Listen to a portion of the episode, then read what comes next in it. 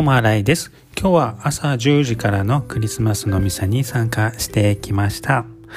その後、今日はゆっくり部屋でネットフリックスを見たりして過ごしたり、それから夜は買い物で外に出ましたが、その時、学校のクリスマスのイルミネーションをいろいろ見て回ったりしました。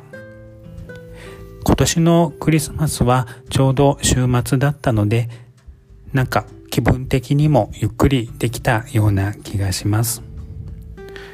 ですので、とってもいいクリスマスだったのかなと思っております。本当にありがたいことです。ともあらいでした。ありがとうございます。